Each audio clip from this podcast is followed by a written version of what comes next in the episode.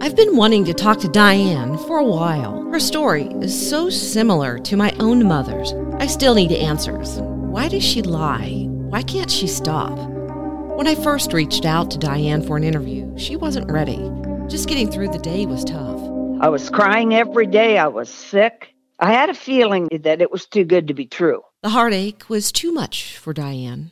Even the beatings I took in my relationship, my first marriage, it couldn't compare to that.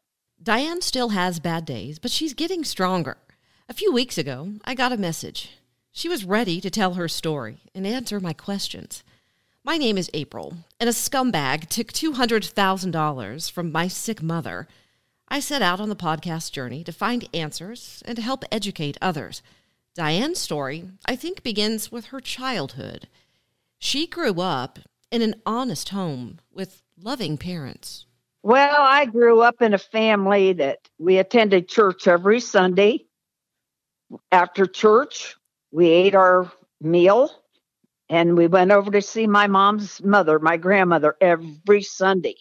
And I grew up with with great morals. I mean, it's an honor to have had my parents that raised me.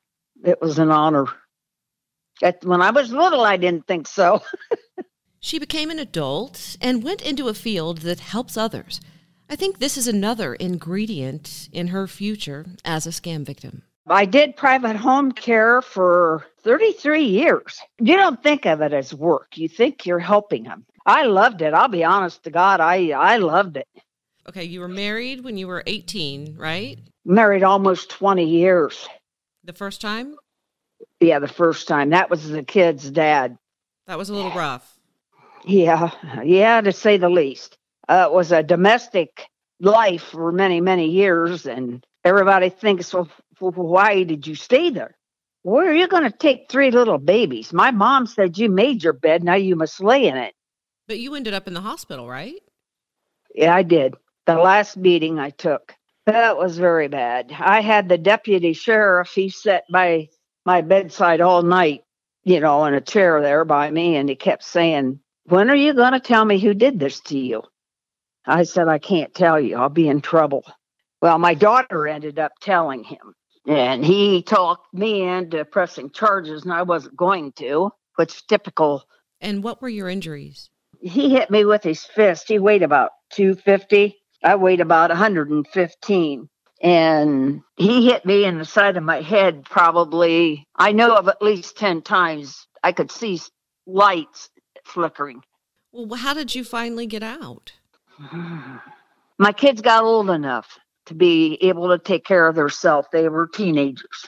And I just finally walked out. Looked over my shoulder for many years. I mean, he set my clothes on fire and. Okay, and then how long until you met your second husband? Maybe two and a half years. And I met him at the bowling alley with some friends. They introduced me, and and he was a good man. He, he just passed away a couple months ago. But I had one that beat me, and then I had my second that uh, wouldn't share me with anyone. I really didn't go anywhere, you know. I don't know how to pick my man. So then a man reached out to you on Facebook, right? Yeah, he did. And that was a year ago, May the 3rd. I didn't know about this. To be honest, I really didn't. I hadn't heard of it. I didn't know what a scammer was. I just assumed that he saw my picture and my profile and he wanted to talk. Well, that led to almost a year of talking to him and I just had to get away from it because mentally I just I couldn't handle it anymore.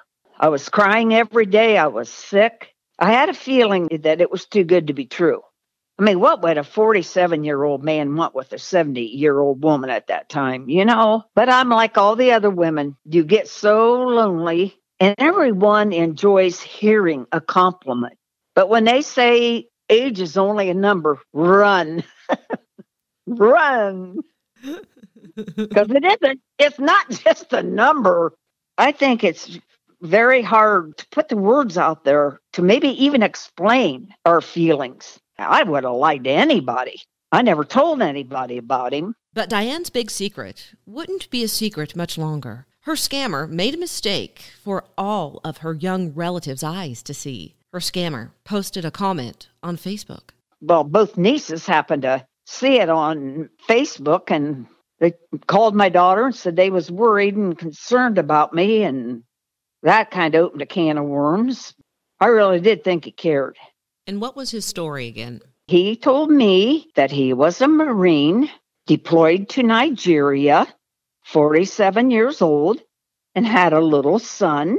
I really fell. I really did. I, I, I fell in love almost immediately. I mean, he's so polite and all the right words. His constant attention, compliments, and pictures of his adorable little child grabbed Diane quickly.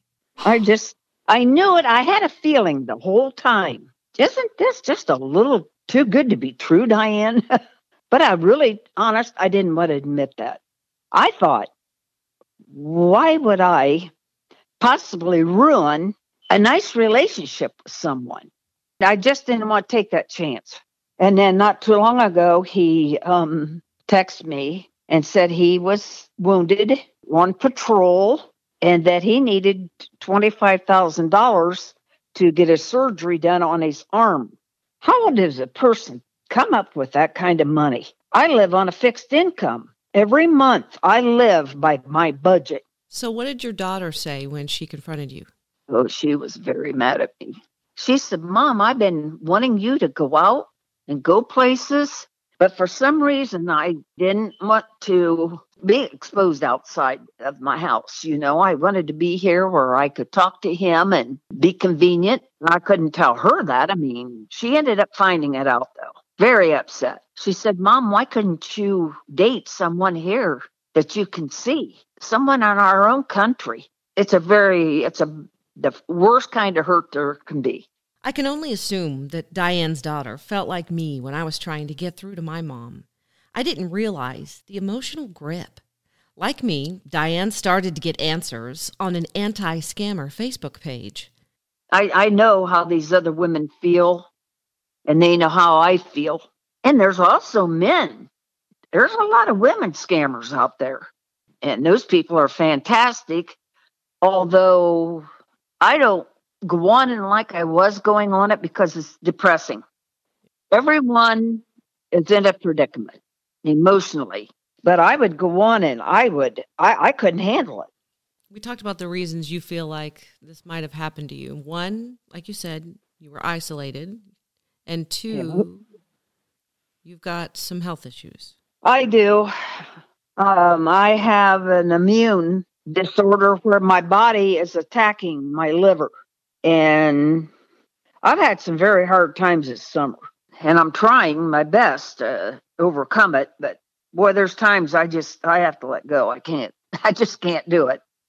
I've always been able to just pick myself up, talk to myself, and kind of go on. You know, couldn't do it with this. And why was it harder? I mean, you were able to break free of a violent relationship. Why is this hard for a woman that strong? Ah, the living in a domestic violence atmosphere, you're constantly on eggshells because you're afraid you're going to say something to trigger something. But you can't leave because you have children, you need to protect them. And then you think, if they loved me, they wouldn't be doing this. It's my husband that I trusted.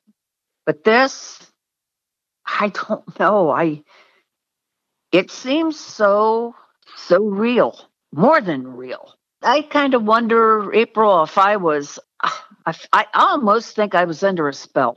I didn't feel like me. I couldn't think. I couldn't focus. All I could think about was him all day long. I'd wake up at night. I have never experienced that before. So, what made you realize that this wasn't real? I had a friend on the group that I'm in, and he come on one night and he told me, he says, I don't want to burst your bubble, but he says, Diane, he said, we have no soldiers in Nigeria, but I still wouldn't give up. I think I knew it for a long time. So silly, not willing to face reality.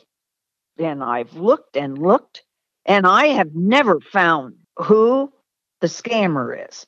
I know you asked me, why would I want to see a picture of him? Closer. I think I would like to tell him how I really feel. It doesn't sound very Christian, does it? I think you deserve that, at the very least. You know, scammers listen to this podcast. So here you go, scammers who are listening. You're about to get an earful. How can anyone? I was raised. I knew better than to lie. My mom always said, if you lie to me, you'll steal from me. How can these scammers scam someone, lie to them, steal their money, and not care a thing about them? Don't they have a heart? Apparently, they don't have a heart. I know they don't have a conscience. God spare them's all I can say, because I feel like they will be punished. Scam victims are watching very closely with what's happening with the scamming world and the lack of response from the government. The government needs to crack down. I know Nigeria is really, really standing up. They're raiding these places. These are like a warehouse, hundreds of people sitting with a laptop all day long and all night. And that's all they do scam people. I mean, they're becoming filthy rich off of American people and they laugh they think Americans are stupid. I can't say I'm stupid, but I sure as the world didn't I didn't realize I could do something like that. That I could fall for something so wrong. You did eventually admit who you were talking to to your daughter and how's that going now? Real well. She called me tonight. I don't know. I, I just I feel weak. It's not easy. And I know I've read that there was one lady who took her own life over this. Did you ever think about taking your own life? Did it ever get to that point for you? Yeah, it did. But I have two little great grandchildren who love me to death. and I love them. They're two of the cutest little things. And I made up my mind Nobody is worth dying over. Nobody. And I just keep telling myself, I'm not doing it. I need to be strong. I need to play with these little kids. I'm trying to teach them. I don't know how many years I have left or whatever I have. I'm not going to give myself up for somebody that's a liar. But I have thought of it. I I just thought it might be the might be the solution, an easy way out. Because you were hurting so bad emotionally. It hurt really, really bad. Real bad. The worst kind of hurt I've ever experienced. Even the beatings I took in my relationship, my first marriage, it couldn't compare to that. I think it was just because it was so emotionally draining. When somebody beats somebody, that heals up in time. I think when it's an emotional, it's different. I think because it's so inside of you, you know, you just you trust it in. And more or less they steal you. I think they take your well-being. They take everything. Block them. If you don't know them, first of all, don't befriend them. They'll they'll tell you anything. Block them. Report them. I know people don't think that that really means a lot but I'm sincere it does. It gives their government something to go by. So, what was the last thing you said to him? You remember how you shut it down? Did you tell him you, you knew he was wasn't real? I did. I want somebody. I want to go and I want to meet someone face to face to be able to go out and have a nice meal or go to a movie, be able to see them, you and I, we've been talking on Facebook for months. And the last time we talked, you kind of went into a little bit. We talked about my mom and how she wasn't honest with me. And you kind of went into that a little bit. Describe that for people. I absolutely did not want my family to know that I was talking to someone in love with someone that I have never seen. I was um, embarrassed. I'd lie. I'd tell anybody anything just to, you know, not to have to admit to anything. I didn't want to admit that I was being used. They prey on people like me, older person, divorced, lonely. And like you pointed out the other day, too, you know, you said you were thinking, well, I'm not hurting anybody. I felt as though I'm an adult. I don't have to tell my kids what I'm doing. It's my business. Well, in a sense of speaking, it is. But your family, the ones who care about you on every birthday and holiday, every time your job is in jeopardy, you get into a car accident, you're hospitalized, you know, the people who show up in person. If they suddenly turn into the enemy because of someone you're talking to online, that's a problem. But your family, when somebody knows that you're doing this, just like you with your mom, you are concerned. You're not meddling in her affairs. You know that she's being used, that this person isn't honest. You don't want to see your mother hurt. It's love. I mean, you love your mom. And I think it's a way with all of us. We don't want to admit that we're being used. I guess I felt like I could care less. It was good and I didn't mind being used. They do this all the time. I mean, they they use all kinds of different people's pictures. Probably 80% of them are military pictures. Diane also knows a little bit about the other ugly side of scamming. A guy that I had talked to uh, a few years back, he died in an in that, a motorcycle accident here this past June. And that guy's still scamming people with his picture. And the man is dead. And he's got a little girl. And he still, he laughs. He thinks it's funny that he's got this picture of Rob Stevens and he's cheating people. There was another clue, a theme I'm finding common among the scam victims I speak to here on the podcast. They're sports fans, and you better know your football facts.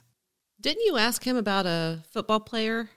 I love New England Patriots. They played last night and we kicked butt. Super good game. I like Tom Brady. Fantastic. And I mentioned to my scammer, do you ever watch NFL, any football? What do you do? Have any sports? Oh, he says, I never get time to do anything. I'm always gone from home. I'm in another country. I'm stationed somewhere. And I said, Have you ever heard of a quarterback and his name is Tom Brady? No. And I right now text back and said, Then you are not an American.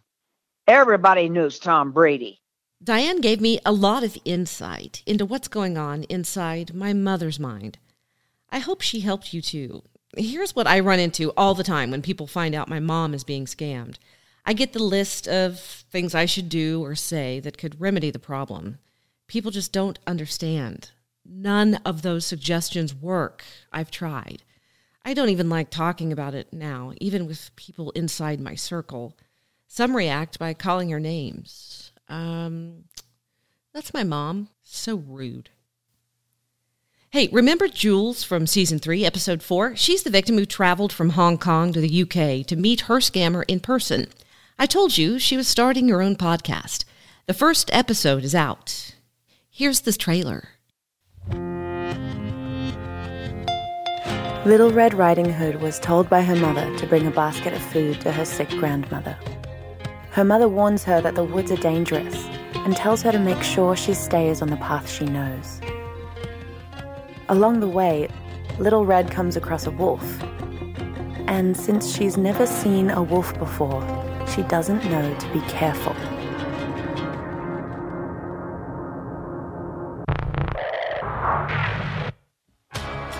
Fool Me Twice follows the story of my mother, Jules Hannaford, in her attempts to find love online.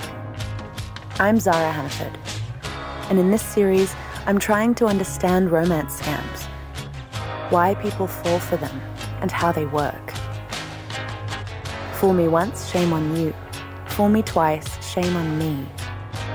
My mother was successful and happy in her life and her job, but was still lonely. After being single for more than a decade, she turned to online dating as a last resort. At first, it seemed she was consistently meeting men who were not good enough. One after the other, they seemed to only want her for her money, and she was beginning to lose hope. Finally, she met a man who had his life together. Truman was a project manager at a construction firm and seemed as excited as Jules was about the possibility of building a life with someone special. She traveled across the world to meet him, and as soon as she landed, the fairy tale began to unravel. All was not as it seemed.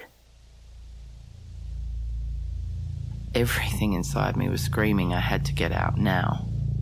But I knew that if I woke him up, it would be all over.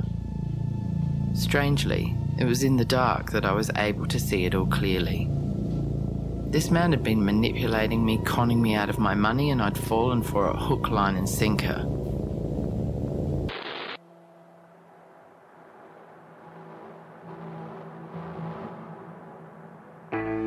This podcast is an exploration of the ugly side of online dating. A romance scam is a concerted effort by an individual to engage in a relationship that develops eventually to be able to generate a financial return. I was feeling so sick with fear that I knew I had to leave, run, and try and save what I could of my money and my dignity. My mother realized that she was far from alone in this. There were other scam victims all over the world who had stories that were strangely similar to hers.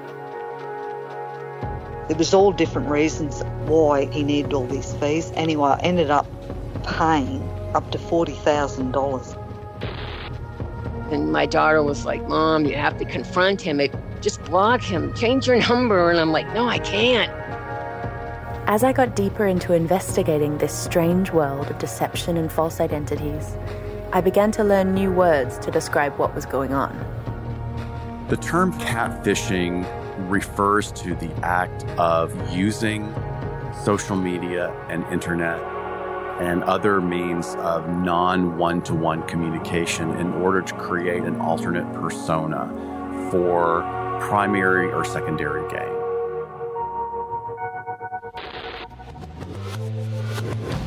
Bryan Denny is a retired military officer whose name and image have been used hundreds of times in fake profiles.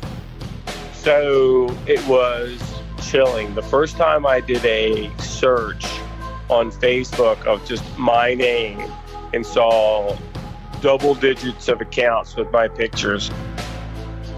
And, incredibly, Jules was able to find and interview a real scammer from Ghana.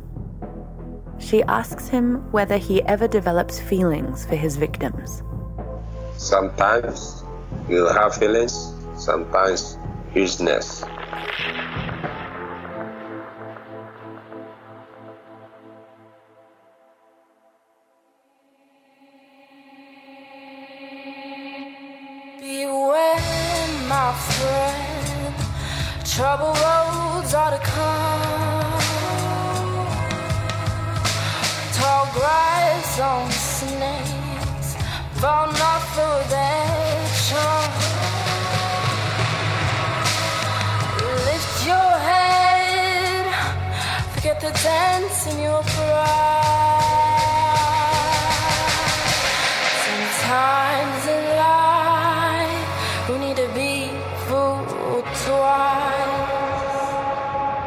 Fool Me Twice, a true crime podcast, will be released on Apple Podcasts, Spotify, and the Ozcast network on the 25th of October.